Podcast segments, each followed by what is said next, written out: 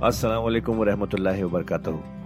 ख्वातीनो हज़रात, आपका कुरान की तफसीर में खैर मकदम है। अल्लाह ताला ने हमारे नबी पाक सल्लल्लाहु अलैहि वसल्लम के ज़रिए एक ऐसी नेमत, एक ऐसी गाइड अता की है, जो हमारी ज़िंदगी को अल्लाह की राह पर चलाने के लिए काफ़ी है। और वो गाइड है कुरान मजीद। हम सब ये तो जानते ही हैं कि कुरान पढ़ना कितना सवाब का काम है, कितनी नेकियाँ मिलती हैं, और हो भी क्यों ना अल्लाह के अपने अल्फाज जो है पर क्या हमने कभी ये रुक कर सोचा कि कुरान को समझ कर पढ़ने की भी ज़रूरत है? इसलिए हब हब पर आपके लिए लेकर आया है एक ऐसा पॉडकास्ट जो कुरान की तफसीर समझाने में मदद करेगा। इस पॉडकास्ट का नाम है तफसीर कुरान विद डॉक्टर इसरार अहमद।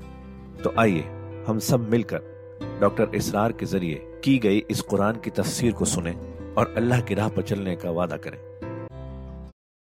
वैजा तल्लकुमनिसा फलगन अजलहन्न फला ताजुलहन्न यनकेन अजवाजहन्न इजा तराग बैनहुम बिल मारूफ और जब तुम अपनी औरतों को तलाक दे दो फिर वो अपनी इद्दत पूरी कर लें तो मत आड़े आओ इसमें कि वो औरतें फिर निकाह कर लें अपने सबक अजवाज से इजा तराजो बैनहुम बिल मारूफ जबकि वो आपस में रजामंद हो जाएँ भले तरीके पर यानी अगर तलाक मुगल्लज नहीं है देखिए, एक तलाक होती है बाइन पहली तलाक, दूसरी तलाक। ये जब तक इद्दत खत्म नहीं हुई, तलाक रज़ी कहलाती है। इसके दौरान शौहर को रुजू करने का हक है। इद्दत पूरी हो गई, अब यह बाइन हो गई। अब शौहर और बीवी का जो रिश्ता है टूट गया।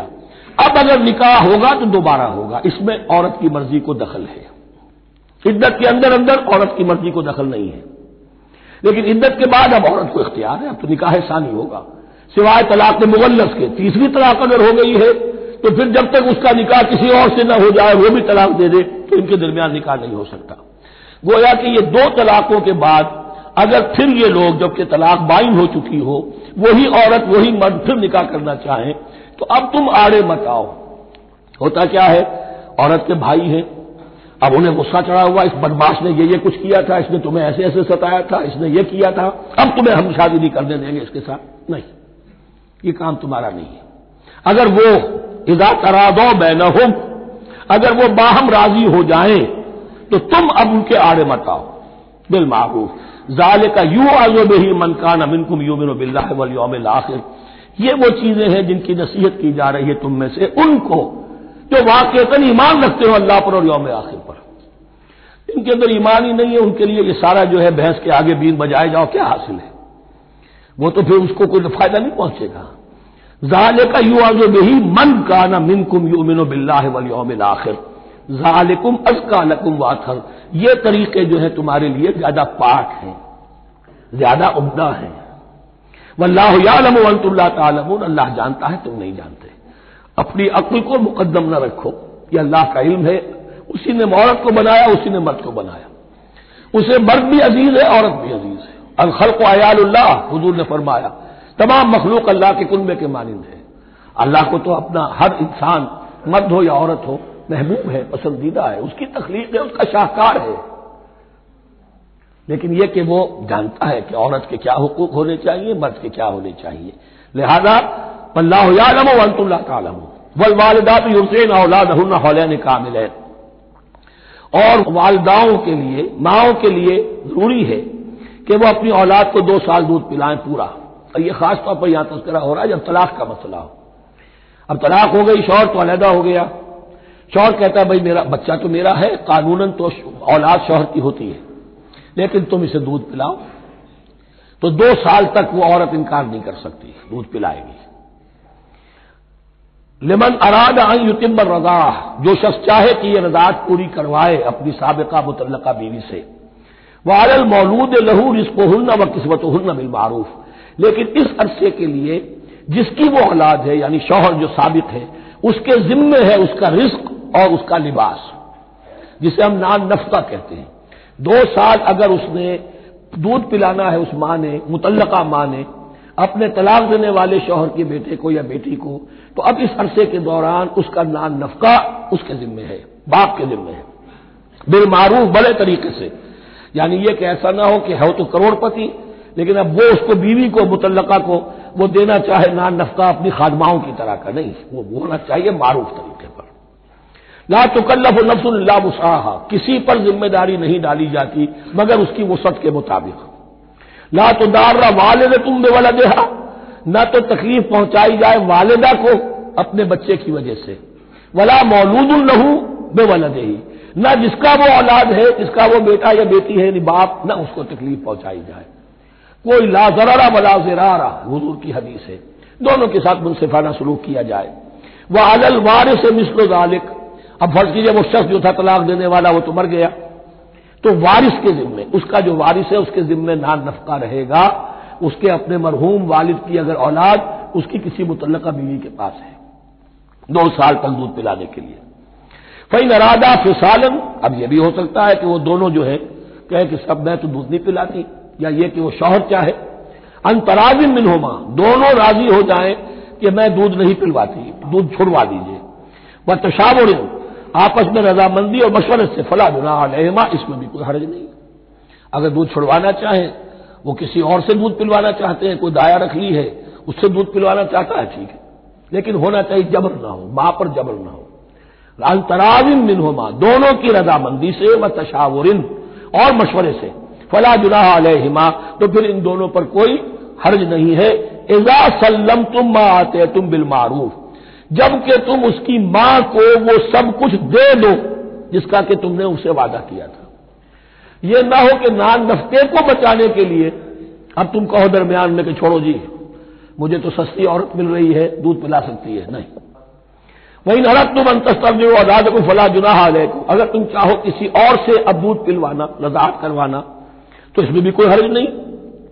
फला जुनाह अलैकुम इजा सल्लम तुम माँ आते तुम बिल मारूफ। जबकि उनकी माँ, उसकी माँ को तुम दे चुको, जो कुछ के तुमने तय किया था, आप और भले तरीके पर। वत्तकुल्लाह, और अल्लाह का तकवा इख्तियार करो। वालमू अल्लाह बिमा का मलून बसीर, और जान लो कि जो कुछ तुम कर रहे हो, अल्लाह उसे देख रहा है। वल्लजीन तो वफ़ाउन मिनकुम व यजरून असवाज और वो कि जो तुम में से वफात पा जाए और वो छोड़ जाए बीवियाँ। यह तरफ़ बस ना बे अनफ से हिन्ना अब ये इद्दत जो थी, एक थी तलाक की इद्दत। वो तीन माहवारियाँ आ जाना, तीन महीने। का अंदाजन और एक है जो फौत हो गया, और बेवा की इद्दत क्या है? वह लजीर ये तो जो तुम में से वफात दे दिए जाए।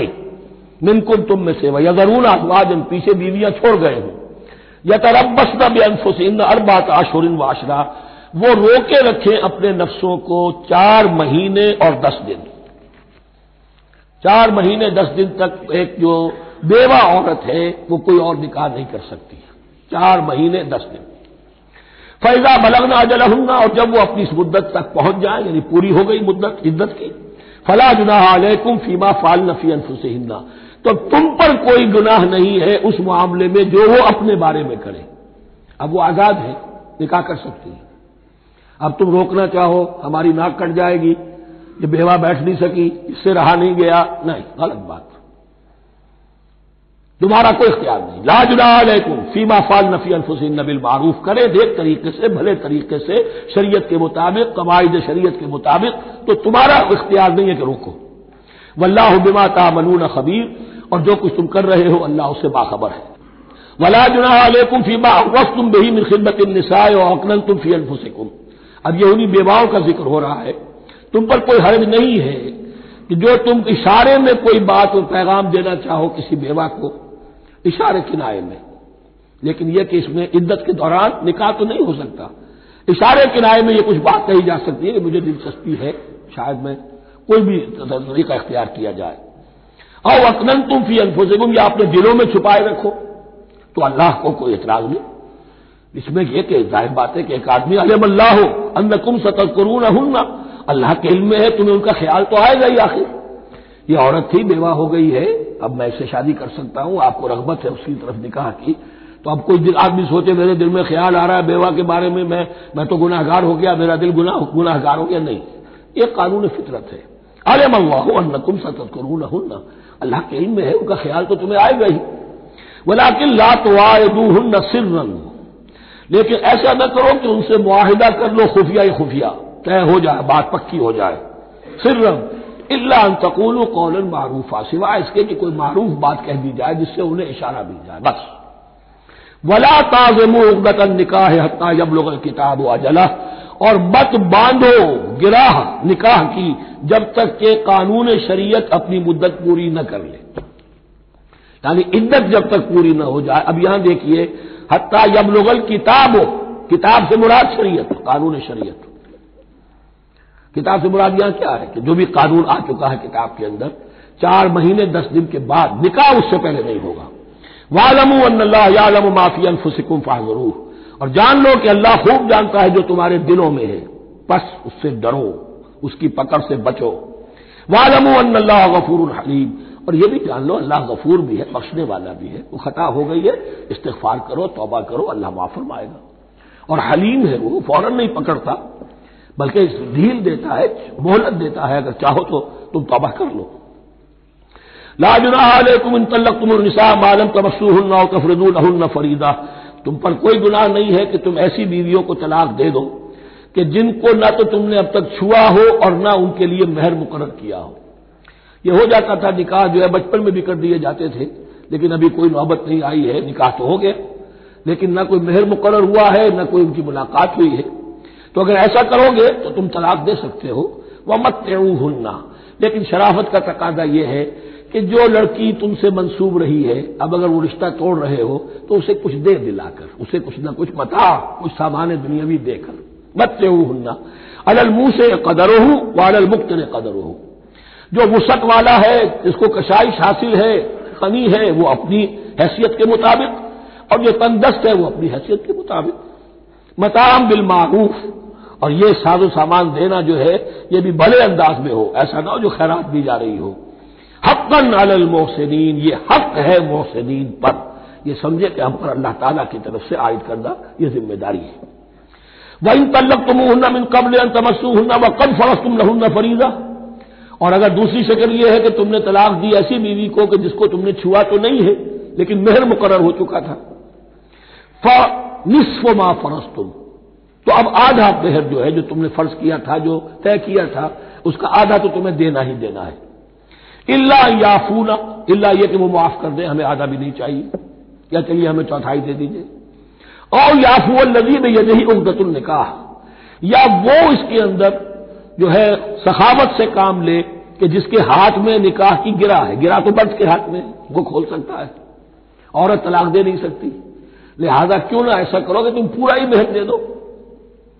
फरमाया वाहन ताफू अगर तुम दरगुदर करो और ज़्यादा दो, अक्रबुल तकवा ये तकवा से करीब तर है। वला तनसबुल फजल बैनकुम अपने माबैन एहसान करना मत भूलो और अपने माबैन जो फजीलत अल्लाह ने तुम्हें दी है औरतों पर, उसको मत भूलो। तुम्हारा फिर एटीट्यूड भी ऐसा होना चाहिए कि तुम अपने बड़े होने के हिसाब से उनके साथ नरमी करो, उनको ज़्यादा दो, उनको जितना भी मेहर मुकर किया था, उससे भी ज़्यादा दे दिला के रुख्सत करो। कानून में तो सिर्फ़ मेहर होगा। अलबत्ता कानून यही है कि अगर उन्हें छुआ नहीं है मुकारबत नहीं हुई है, लेकिन यह कि मेहर मुकर हो चुका था तो आधा मेहर तो लाजमन देना है। आधा भी ये छोड़ सकती है औरत, लेकिन तुम्हारे लिए बेहतर है कि तुम पूरा दो या और ज़्यादा दो। इन अल्लाह बिबा का मलून बसीर यकीन जो कुछ तुम कर रहे हो अल्लाह देख रहा है। हाफिजू वालसलावात वसलात वस्ता। मुहाफिजत करो पूरी तरह, चौकस होकर, चौकन्ने होकर, तमाम नमाजों की, और खास तौर पर सलात वस्ता की। यानी बार बार जो आ रहा है, जान लो, अल्लाह जानता है, जान लो, अल्लाह देख रहा है, जो कुछ तुम कर रहे हो अल्लाह की निगाह में है, जो कुछ तुम कर रहे हो अल्लाह बाखबर है, ये सारा कुछ जो है, ये अल्लाह की याद जहन में बरकरार रखने के लिए तुम्हें नमाज़ दी गई है। पंज वक्ता तुम हाजिर हो, दुनिया के कारोबार से निकलो और आकर फिर अहद अल्लाह से अपना जो है, ये जो हफीज का एक शेर है, आओ सज्जे में गिरे, लोहे जबी ताज़ा करें। सरकशी ने कर दिए धुंधले नकूशे, बंदगी। आओ सजदे में गिरे, लोहे ज़मीन तादा करें। यहाँ पर जो हमारा बंदगी का नक्श था, सरकशी की वजह से वो धुंधले हो गए। सरकशी ने कर दिए धुंधले नकूशे, बंदगी। आओ सजदे में गिरे, लोहे जमी ताज़ा करें कि फिर इस पर अल्लाह ताला के साथ जो अहद किया है या का नाबुद वैया का नस्तीन उसे फिर ताज़ा करें। हाफजू सलावात व सलात गुस्ता सलात गुस्ता के बारे में बहुत से अकवाल हैं, लेकिन आमतौर पर इससे मुराद असर की नमाज़ ली गई है। दिन में दो नमाजें इससे पहले हैं, फजर है, जोहर है, दो फिर बाद में है, मगरब ईशा है। वकूम कान तीन और खड़े हुआ करो अल्लाह के सामने पूरे अदब के साथ। यानी एक तो रुकू है, जिसमें झुकना है, सजदा है, झुकने की इंतहा है। क्याम भी कनूत के साथ हो, मालूम हो कि एक बंदा अपने आका के सामने खड़ा है। उसके खड़े होने के अंदाज में भी मालूम हो कि तवाजो है इज़ से। फिन खिफ तुम पर इजारन और रुकबाना, और अगर तुम खौफ की हालत में हो तो चाहे प्यादा चलते हुए, सफ़र करते हुए दुश्मन पीछा कर रहा है, आप कहीं जा रहे हैं तो चाहे आप रुकेंगे, नमाज़ पढ़ेंगे तो वो ताकुब में करीब आ जाएगा तो रिजालन चलते हुए। या कहीं जल्दी जाना है, और वहाँ पर अभी फौरी तौर पर हमला करना है तो इसमें यह है कि जंग की हालत में ये रियायतें हैं। चलते हुए और रुकबाना या सवार होने की हालत में भी नमाज़ पढ़ी जा सकती है। फैजा अमिन तुम लेकिन फिर जब अमन में हो जाओ फसपुल्लाह कमा अल्लमकुम, फिर अल्लाह को याद करो जैसे कि तुम्हें उसने सिखाया है। किसने सिखाया है? मोहम्मद रसूलुल्लाह ने। सल्लू कमा रहे तुमूनी उसल्ली, नमाज़ पढ़ो जैसे कि तुम मुझे देखते हो, मैं नमाज़ पढ़ता हूँ। वो है अल्लाह का सिखाया हुआ। इसलिए कि यह भी साबित है रिवायात से कि हज़रत जब्राइल ने आकर हजूर को नमाज़ पढ़ाई है। दो दिन पढ़ाई है। एक दिन पाँचों नमाजें अव्वल वक्त में पढ़ाई। दूसरे दिन पाँचों जब नमाजें आखिरी वक्त में पढ़ाई। और बता दिया कि इन नमाजों का वक्त इन औकात के दौरान है। तो मुआलिम जो है, हजूर के नमाज़ के मामले में हज़रत जब्राइल है। और अब हजूर जो है, पूरी उम्मत के लिए मुआलिम है। फैजा अमिन तुम फकरुल्लाह कमा अल्लम मालम तकून तालमून, जो कुछ तुम नहीं जानते थे, अल्लाह ने तुम्हें सिखाया है। वल्लजीन तो वफ़ौन मिनकुम यजरून असवाजन और फिर दोबारा लौट कर मामला आ रहा है बेवाओं का, और जिन लोग जो लोग तुम में से वफात दे दिए जाएँ, और वो छोड़ जाए पीछे बीवियाँ। वसीयत अजवाज ही मताज लहौल गैर इखराज। तो अपनी बीवियों के लिए वसीयत लाजिमन करें। एक साल तक के लिए ना नफके की, और बगैर इसके कि उन्हें घरों से निकाला जाए। अब यूँ समझिए इसको, एक शख्स फौत हुआ, चार बीवियाँ हैं। एक के यहाँ औलाद थी, बेटा तो उसी का है, बाकी तीन तो उसकी जो है, सोतेली माए हैं। एक माँ को तो वो अपनी माँ समझकर उसकी खिदमत करेगा, बाकी तीन को लाइबिलिटी समझेगा। तो फरमाया, ऐसा ना हो कि फ़ौरन निकाल दो कि जाओ अपना रास्ता लो, जिससे तुम्हारी शादी थी वो गया। एक साल के लिए उन्हें घर से न निकाला जाए और उनका दान नफका दिया जाए। लेकिन यह भी असल में था, वसीयत का जब यह कानून आएगा, विरासत का तो उससे पहले पहले के लिए। जैसे कि वालदेन के लिए कहा गया था, वसीयत करो, ऐसे बीवियों के लिए भी करो। जब उनका हक आ गया, इसलिए कि शौहर मर गया है तो बीवी का हक है उसकी विरासत में। बीवी मर गई है, शौहर का हक है उसकी विरासत में। तो वो तो विरासत के अंदर हक मुन हो गया तो अब यह वसीयत की ज़रूरत नहीं। और इसी तरह एक साल का नफका नहीं है। अब नफका जो है, वो सिर्फ़ इद्दत के दौरान का है, जो हम इससे पहले पढ़ चुके हैं। फाइन खरज में फला जुना फीमा फाल नफी अनफुसना लेकिन अगर वो खुद निकल जाए ज़ाहिर बात है कि इद्दत होती चार महीने, दस दिन। अब तुम साल भर रोकोगे तो नहीं उनको। अगर वो शादी करके कहीं और जाके बसना चाहे तो तुम्हें, तुम पर कोई इल्ज़ाम नहीं आएगा, जो कुछ वो करती है अपनी जानों के बारे में। में मारूफ हो भले तरीके पर, मारूफ तरीके पर। वल्लाह अजीजुल हकीम, और यकीन अल्लाह ताला ज़बरदस्त है, हिकमत वाला। वलिल मुतलक़ात बताउन बिलमारूफ इसी तरह मुतलक़ात के लिए भी साजो सामान ज़िंदगी की जरूरियात है मारूफ तरीके पर, हक्कन अलमुत्तकीन लेकिन यह है इद्दत के वक्त तक के लिए। इसी मामले में शाहबानो केस में एक जो फैसला दिया था, ये कलकत्ता हाईकोर्ट ने उस पर फिर हिंदुस्तान में एजुकेशन हुआ। उसने ये फैसला दिया था कि कोई मुसलमान अपनी बीवी को तलाक दे दे। तो अब वो बीवी अगर तो दूसरी शादी कर ले, तब तो बात दूसरी है। वरना जब तक ज़िंदा रहेगी, इस तलाक देने वाले पर उसका नाम नफका जो है रहेगा, पूरी ज़िंदगी तक। इस पर मुसलमानों ने कहा, भारत के मुसलमानों ने, यह हमारी शरीयत में दखल अंदाजी है। शरीयत ने सिर्फ़ इद्दत तक का हक रखा है मुतलका के लिए। तुम सारी ज़िंदगी कहाँ से ला रहे हो? फिर वो फसाद हुआ, फिर बहुत से लोगों ने जाने दी, फिर जो है एजिटेशन हुआ। लेकिन फिर राजीव गांधी को घुटने टेकने पड़े, और फिर कानून बना दिया गया भारत में कोई अदालत हिंदुस्तान की including supreme court of India मुसलमानों के आयली कवानीन में दखल नहीं दे सकती। तो खातिनों हजरात, ये था आज का एपिसोड। अभी तफसीर बाकी है। पूरी तफसीर सुनने के लिए अगला एपिसोड सुनना ना भूलें। ज़रूरी है कि हम कुरान को पूरी तरह से अच्छे से लफ्ज ब लफ्ज समझें। इसलिए अगले एपिसोड में आपका इंतज़ार है। सुनते रहिए ये पॉडकास्ट जिसका नाम है तफसीर कुरान विद डॉक्टर इसरार अहमद, सिर्फ़ हब हॉपर पर।